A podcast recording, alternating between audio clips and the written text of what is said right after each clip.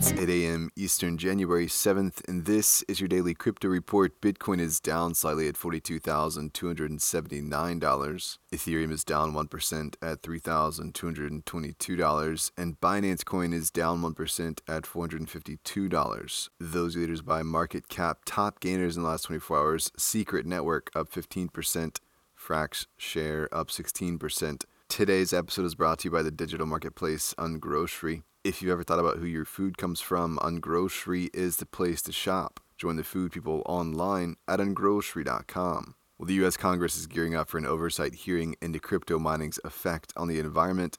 The Oversight and Investigation Subcommittee of the House Energy and Commerce Committee is drawing up a list of witnesses that will be questioned about energy use and proof of work mining.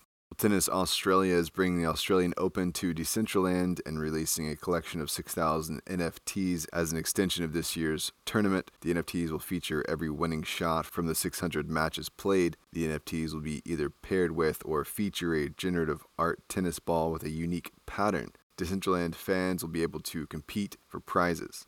Samsung is bringing its flagship 837 store from Manhattan into Decentraland for a limited time. They're renting out space and said this is one of the largest brand takeovers in the history of Decentraland. Guests who visit the limited run Decentraland store will also be invited to participate in quests that lead to 837X NFT badges and one of three limited supply wearables. And finally, the New York Department of Financial Services has hired Promontory's former Director of Digital Asset Strategy, Peter Martin, to be a Deputy Superintendent for Crypto. The Promontory Financial Group is a subset of IBM, where Martin has worked for the past six years.